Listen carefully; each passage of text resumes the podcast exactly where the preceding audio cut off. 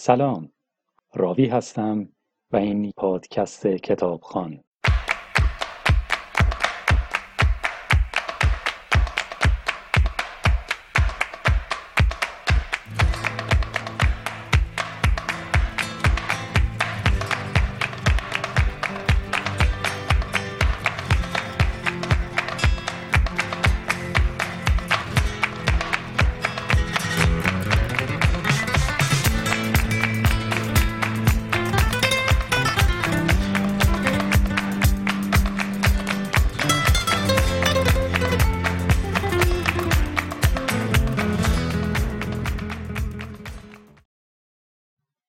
و حالا رمان تاون اثر آلبر کامو ترجمه رضا سید حسینی انتشارات نیلوفر. سال 1940 و اندی. الجزایر شهر اوران. داستان در این زمان و مکان اتفاق میافته. در الجزایری که در اون سالها تحت عنوان استان الجزایر فرانسه شناخته می‌شد. یعنی برای فرانسویا جزئی از خاک اصلی کشورشون بود و با مستعمراتی که در آفریقا یا جنوب شرق آسیا مثل ویتنام داشتن کاملا فرق می‌کرد. خود شهر شهر چندان زیبایی نبود. نسبتا نوساز بود در دامنه های یه سری تپه و پشت به خلیج اوران ساخته شده بود. بنابراین از داخل شهر هیچ نمایی از خلیج اوران و ساحل وجود نداشت باید حتما از شهر خارج می شدن به هومه می رفتن و بر روی ارتفاعات و تپه اطراف قرار می گرفتن تا بتونن اون خلیج رو ببینن. یه شهر بدون کبوتر بود. چندان سبز نبود. پارک زیاد نداشت باغ زیاد نداشت درخت هم در اون زیاد دیده نمی‌شد. تابستوناش بسیار گرم بود. پاییزش هم شهر غرق در گلولایی می‌شد که ناشی از بارندگی های شدید پاییز بود. شاید بشه گفت بهترین فصل اون فقط زمستون نسبتا معتدلش بود. زندگی مردم شهر هم یه زندگی کاملا عادی بود. از یه طرف درگیر کسب و کار روزانه خودشون بودن از طرف دیگه بعد از ظهرها وقتی که ساعت کاریشون تموم شد تفریحشون این بود که وقتشون رو در کافه ها، رستوران ها یا سینما بگذرونن. تابستونام هر یک شنبه تقریبا پایه ثابت ساحل و دریا بودن. خلاصه این وضعیت شهر اوران و شهروندانش بود. اما داستان از صبح روز 16 آوریل شروع میشه. زمانی که دکتر برنارد ریو محل اقامتش رو ترک می‌کرد تا ایادتهای روزانش رو انجام بده. اما چشمش به جنازه یک موش میافته در پاگرد پله ها. قبل از خروج از محوطه آپارتمان موضوع رو به سرایدار ساختمان آقای میشل میگه. میشل پیرمردی بود که با لجاجت در برابر این نظریه که اصلا این ساختمون موش داشته باشه مقاومت می‌کنه و میگه که احتمالا بچه ها خواستن شوخی بکنن یا من رو اذیت بکنن که بالاخره به چنگم میفتن و محال ممکنه این ساختمون موش داشته باشه. دکتر بحث رو همونجا تمام می‌کنه و به سراغ ماشینش میره تا به محلات پایین شهر بره و ایادت ها رو آغاز بکنه. محلات کثیفی که شهرداری معمولا زباله ها رو از اونجا خیلی دیر منتقل می‌کرد و همیشه مستعد هزار و یک جور بیماری و مشکل و کم و کاس بودن. دکتر در اون محلات هم از غذا چشمش به دوازده تا جنازه موش میفته توی پیاده رو. موضوع به همینجا ختم نمیشه. زمانی که یکی از بیماراش رو که یه پیرمرد اسپانیایی بود عیادت می‌کرد اون پیرمرد بهش میگه دکتر در جریان هستی که موشا به شهر حمله کردن؟ دکتر میگه در این مورد اطلاعی نداره و مردم خیلی چیزا میگن. هرچند چشمش صبح که میومده به چند تا جنازه موش هم افتاده توی راه. بعد از اینکه ایادت های روزمره دکتر تموم میشه به خونه برمیگرده. همسرش رو می‌بینه خوابیده. همسر دکتر بیمار بود. حدودا یک سالی بود که بیمار بود و قرار بود اون رو برای مداوا به آسایشگاهی در خارج از شهر منتقل بکنن. دکتر بهش میگه فردا ساعت یازده پرستار میاد. من هم هر دو شما رو به ایستگاه راهن می‌برم تا به آسایشگاه برید. زمان زیادی قرار نیست اونجا بمونید و متاسفم که خودم باید ازت نگهداری می‌کردم ولی نتونستم. بنابراین مدت کوتاهی رو در اون آسایشگاه خواهیمون تا درمان بشی و دوباره به خونه برگردی. فردای اون روز دکتر همسرش و پرستار رو به ایستگاه راه آهن می‌بره. در ایستگاه راه آهن بعد از اینکه خداحافظی نسبتا تراژیکی با هم داشتن هر دو ناراحت بودن ولی سعی می‌کردن ناراحتیشون رو پنهان بکنن چشم دکتر به آقای اوتون بازپرس میفته شخص بلند قدی بود مای مشکی داشت. چهرش هم ترکیبی از اشراف قدیم و نشکش ها بود. دست پسر کوچیکش هم گرفته بود. با همدیگه صحبت می‌کنن. گویا همسر آقای اوتون قرار بود از شهر دیگه ای بعد از بازدید از خانوادهش برگرده و بر روی سکو انتظار بازگشتش رو داشتن. در حین صحبت بودن که دکتر چشمش به کارگر راه آهن میافته. یه جعبه پر از جنازه موش دستش بود و داشت از اونجا رد می‌شد. یه جای کار میلنگید. این همه جنازه موش عجیب بود. دکتر خداحافظی می‌کنه با آقای اوتون و به مطبش برمیگرده. وقتی وارد مطب میشه بهش اطلاع میدن روزنامه نگار جوونی از پاریس به دیدنش اومده.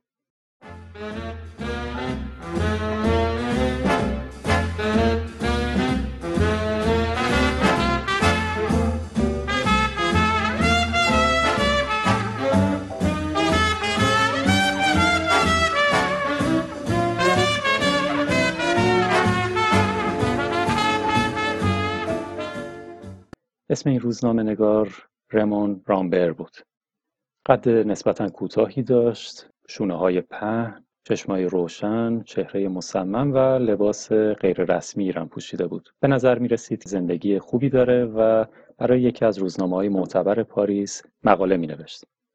هدف خودش رو از اومدن به اوران نوشتن مقاله‌ای در مورد وضعیت بهداشتی اعراب اعلام کرده بود. دکتر در جواب بهش میگه وضعیت بهداشتیشون اصلا خوب نیست. منتها می‌خواد بدون آیا این روزنامه نگار جوان توان نوشتن حقیقت رو بدون کم و کاست داره یا نه؟ رامبر پاسخ میده. بله البته. دکتر ریو میگه آیا می‌تونی به طور کامل رد بکنی موضوعی رو؟ رامبر در پاسخ میگه منظورت چیه دکتر؟ یکم شفافتر صحبت کن. ریو در جواب میگه من فقط شهادت هایی را قبول دارم که خالی از محافظه کاری باشد. در غیر این صورت با اطلاعات خودم های شما را تقویت نخواهم کرد. رامبر میگه دکتر این جمله از سن جوزفه. اینو می‌دونستی؟ دکتر ریو جواب میده اطلاعی از این موضوع ندارم منتها به نظر من این جمله کسیه که از زندگی خسته شده اما هنوز اسیر سلیقه هم نوعانشه رامبر یه مکسی می‌کنه یکم فکر می‌کنه و بعد به دکتر ریو میگه فکر می‌کنم منظورتون رو فهمیدم و بعد به سمت در میره تا مطب رو ترک کنه. دکتر ریا ازش تشکر می‌کنه بابت درک عمیقش و بهش پیشنهاد می‌کنه چطور در مورد پیدا شدن این موش ها در سطح شهر مقاله‌ای بنویسه. شاید مقاله جذابی باشه برای پاریس. رامبر هم قبول می‌کنه و میگه فکر خوبیه. و بعد ازش خداحافظی می‌کنه. اون شب وقتی دکتر ریو به خونه برمیگرده توی کریدور آپارتمان چشمش به یه غریبه میفته قد متوسطی داشت چشمای خاکستری و چهره خشن. اسم اون فرد ژان تارو بود. اهل اون شهر نبود و به نوعی مسافر حساب می‌شد اما به اون آپارتمان رفت آمد داشت. با موسیقیدان ها و رقاص های اسپانیایی طبقه چهارم در رفت آمد بود. بنابراین گاهی دیده می‌شد. صحبت کوتاهی با دکتر می‌کنه در مورد موشها و میگه که اون هم چندتایی رو توی محوطه ساختمون دیده. اتفاقا با پاش هم داشت جنازه یکی از این موشها رو از سر راه کنار می‌زد. و بعد با بیمیلی به دکتر میگه این به هر حال وظیفه سرایی داره که به این مسئله رسیدگی بکنه. ولی به نظر می‌رسه قضیه از یه آپارتمان فراتر رفته. فردای اون روز 18 آوریل شرایط از اون هم بدتر شده بود. در کنار این مسئله که مادر دکتر ریو به دیدنش اومده بود اون روز تعداد جنازه های موش ها در سطح شهر به طرز باور نکردنی زیاد شده بود. میشل پیر خیلی نگران بود و می‌دید هیچ نحوی نمی‌تونه جلوی حجوم موش ها رو بگیره و در آپارتمان هم نزدیک ده دوازده تایی از صبح اون روز جنازه موش پیدا کرده بود. انگار اصلا باران موش از آسمون اومده بود. توی پیاده روها جوبها خیابون همه جا جنازه ها ریخته بودن. سطل آشغالا پر از جنازه موش بود. مردم دیگه داشتن نگران می شدن خود دکتر ریو هم با رئیس دایره دفع موش شهرداری مرسیه تماسی می‌گیره و در این مورد ازش سوال جوابی می‌کنه. قضیه انگار گسترده تر از این حرفا بود. و از اون روز به بعد مردم واقعا نگران شدن و روزنامه ها هم شروع کردن به نوشتن در مورد وضعیت جدید. دایره دفع موشای شهرداری هر روز مامورینش رو میفرستادن تا موشها رو جمع کنن. اما از یه طرف اینها موشها رو جمع آوری می‌کردن و از طرف دیگه فردای اون روز جنازه های بیشتری توی خیابونا بود. در روز چهارم بعد از دیده شدن اولین موشا یعنی 20 آوریل وضعیت به اوج می‌رسه. و در روز پنجم خبرگزاری رانستوک اعلام می‌کنه که بالای 6000 موش توسط مامورین شهرداری جمع آوری شدن. مسئولین کلافه بودن مسئولین شهرداری. تقریبا شرایط از کنترلشون خارج شده بود و وضعیت به سمت یک وضعیت فوقالعاده داشت پیش می‌رفت. این وضعیت تا 28 آوریل ادامه پیدا می‌کنه که تقریبا اوج رویت جنازه های موش بود در سطح شهر. خبرگزاری رانستوک هم اعلام می‌کنه چیزی حدود 8 تا 10 هزار موش در یک روز جمع آوری شدن. کم کم وحشت عمومی داشت شهر رو می‌گرفت. اونایی که یه مقداری ثروتمندتر بودن و امکان نقل مکان از شهر داشتن به این فکر افتاده بودن به سمت ویلاهای خودشون در نزدیکی دریا برن و تا زمانی که آبا از آسیاب بیفته و شرایط به حالت اولیه خودش برگرده در اونجا بمونن. اما درست در همین موقع یعنی روز بعد 29 آوریل شرایط تغییر می‌کنه و خبرگزاری رانستوک اعلام می‌کنه که بحران موشها برطرف شده و از امروز تنها تعداد بسیار ناچیزی جنازه موش توسط معمون شهرداری جمعآوری و شناسایی شدن.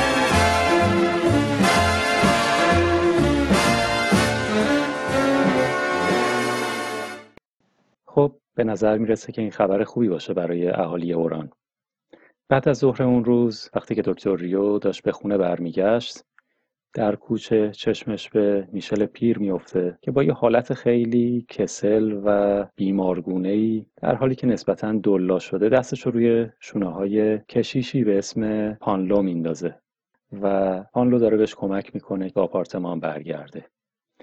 ماشین رو می‌بره نزدیک باشون سلام و علیکی به قول معروف انجام میده و می‌پرسه موضوع چیه. میشل میگه احساس درد و خستگی شدید و سردرد داره. احتمالا البته چیز سنگینی بلند کرده. کشاله های رون و زیر بغلش هم همراه گردن درد می‌کنه. دکتر دستش رو از پنجره ماشین بیرون میاره و گردن میشل رو لمس می‌کنه. برجستگی زیر انگشتش حس می‌کنه که مثل گره چوب بود. به میشل میگه برو بخواب. برو خونه بخواب. درجه بذار. شب که برگشتم میام و ماینت می‌کنم. میشل از اونا جدا میشه و به خونه میره. اما پدر پانلو کشیش یسوعی بود که شخصیت مبارزی بود. اهالی شهر هم بهش احترام میذاشتن و حتی کسایی هم که مذهبی نبودن اون رو به خاطر شخصیت دوست داشتنیش میشناختن. دکتر ریو به پدر پانلو میگه نظر در مورد این اتفاقات چیه؟ پانلو میگه هیچ بعید نیست که بیماری مصری باشه. در طول تاریخ از اینجور اتفاقات زیاد افتاده. از همدیگه جدا میشن و دکتر به خونه میره. وقتی به خونه میره تلفن زنگ می‌خوره. پشت تلفن جوزف گرام بود. کارمند سالخورده شهرداری که یکی از بیماران و آشنایان دکتر ریو بود. مشکل گرفتگی شریان آورد داشت ولی به خاطر اینکه وضعیت مالی مساعدی هم نداشت دکتر اون رو به صورت رایگان درمان می‌کرد. اولش دکتر فکر کرد مشکلی برای گران پیش اومده ولی گران بهش گفت مشکل برای یک نفر دیگه پیش اومده و نیاز هست که یه دکتر هرچه سریعتر خودش رو به اینجا برسونه. البته الان تحت کنترله ولی از ریو می‌خواد که هرچه سریعتر خودش رو به محل گران برسونه. دکتر هم بعد از این تلفن بلافاصله سوار ماشینش میشه و راهی محل اقامت جوزف گران میشه. در یکی از محله های هومه شهر یه محله فقیرنشین دکتر وارد آپارتمان میشه. توی کریدور جوزف گران رو می‌بینه. یه مرد حدودا پنجاه ساله لاغر اندام با سیبیل پرپشت بور. به دکتر میگه یکی از همسایه‌هام براش اتفاقی افتاده. وقتی داشتم از جلوی در واحدش رد می شدم دیدم که با گچ قرمز روی در نوشته داخل شوید. من خودم را دار زدم. گفت اولش فکر کردم که شوخی می‌کنه ولی وقتی وارد شدم دیدم همسایم به صورت معلق بین زمین و هوا خودش رو از قلاب چراغ سقف آویزون کرده. یه میز گوشه اتاق بود و یه صندلی هم به صورت واژگون کف اتاق افتاده بود. اونو سریع پایین کشیدم. دیدم هنوز زنده است و نفس می‌کشه. بنابراین اولین کاری که کردم با شما تماس گرفتم. ریو و ژانتارو وارد اتاق میشن. ریو چشمش به فردی قد کوتاه و نسبتا چاق میفته که روی تخت خوابیده و به سختی نفس می‌کشه. مایه نش می‌کنه. به نظر مشکل خاصی براش پیش نیامده بود. ستون فقراتش سالم بود. شکستگی هم نداشت. از ارتفاع زیادی هم به پایین نیفتاده بود. فقط یه مقداری مشکل تنفسی داشت که نیاز به زمان بود. دکتر رو از گران می‌پرسه یا به پلیس خبر داده؟ گران جواب میده هنوز نه. در همین حین اون همسایه که اسمش کتار بود نگران میشه و صحبتشون رو قطع می‌کنه و میگه نه لطفا به پلیس خبر ندید. دکتر ریو میگه به هر حال من مسئولم و باید این کار رو انجام بدم. اگه یه بار دیگه خواستی خودتو بکشی چی؟ کتار در جواب می‌زنه زیر گریه و در همون حین میگه یه لحظه جنون بهم دست داد. قول میدم که دیگه همچین کاری رو تکرار نکنم. دکتر ریو و جوزف گران از اتاق خارج میشن. ریو به گران میگه در حال من باید به پلیس اطلاع بدم. ولی ازشون می‌خوام یه مقداری با تأخیر این کار رو انجام بدن. شما ازش مراقبت بکنید. اگر خانواده ای داره خانوادهش اگه هم نه که شما ازش مراقبت بکنید تا امشب تنها نباشه. و بعد به سمت خونه میره. و یادش میفته که باید از, از آقای میشل پیر سرایدار ساختمون ایادت کنه. وقتی به خونه می‌رسه آقای میشل پیر رو توی تختش می‌بینه که انگار حالش بدتر شده. تبش بالا رفته و نزدیک به چهل درجه تب داره. همچنان گردنش زیر بغل و کشاله رونش درد می‌کرد. و دائما اتش داشت و از یک درد و سوزش داخلی شکایت می‌کرد. همسر میشل از دکتر می‌پرسه که چیکار باید کرد. دکتر میگه فعلا فعلا کار خاصی جز خوردن آب زیاد و پرهیز غذایی نمیشه انجام داد. استراحت هم بکنه طی روزهای آینده باز هم به یادتش میام وقتی که دکتر به خونه میره با همکار با سابقه و تجربه خودش دکتر کاستل تماس می‌گیره. ازش می‌پرسه که آیا موارد مشابهی با میشل پیر دیده بود؟ در بین بیمارانش طی اون روزها مشاهده کرده یا نه؟ دکتر کاسل پاسخ میده که نه. همچین چیزی تا الان دیده نشده و به محضی که موارد مشابهی رو ببینه حتما به دکتر ریو اطلاع میده. سی آوریل بود. شرایط به حالت عادی برگشته بود. به نظر می‌رسه که حمله موشا هم تموم شده بود. دکتر یک بار دیگه به ایادت میشل پیر میره. انگار حالش بدتر شده بود. حالش بدتر شده بود و دائم هزیون می‌گفت. دائم می‌گفت موشها قده کشاله رون زیر بغل و گردنش متورم و سیاه رنگ شده بودن و زیر پتو توی تخت مچاله شده بود. دکتر به همسر میشل میگه دیگه صلاح نیست بیشتر از این در خونه نگهداری بشه. باید قرنطینه بشه و در بیمارستان ازش نگهداری بشه. من آمبولانس رو خبر کردم و به زودی می‌رسه. چند دقیقه بعد وقتی که آمبولانس رسید هر سه در آمبولانس بودن.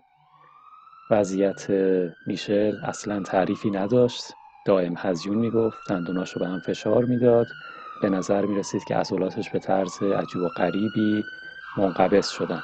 این وضعیت اونقدر ادامه پیدا کرد که تا پیش از رسیدن اونها به بیمارستان تکونهای شدیدی خورد و ناگهان ساکت شد.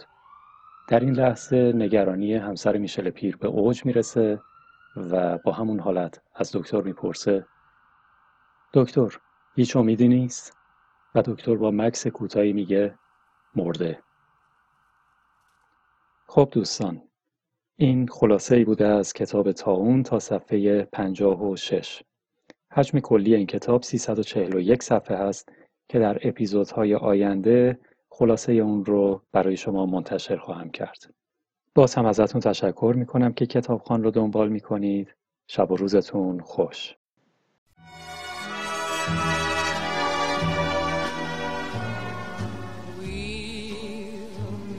again. Don't know where, don't know when, but I know we'll meet again some sunny day.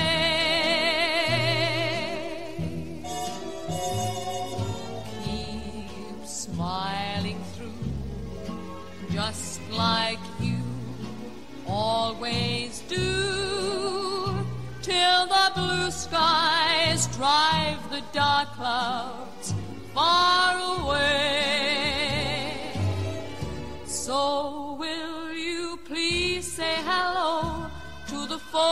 that I know, tell them I won't be long. They'll be happy to know that as you saw me go, I was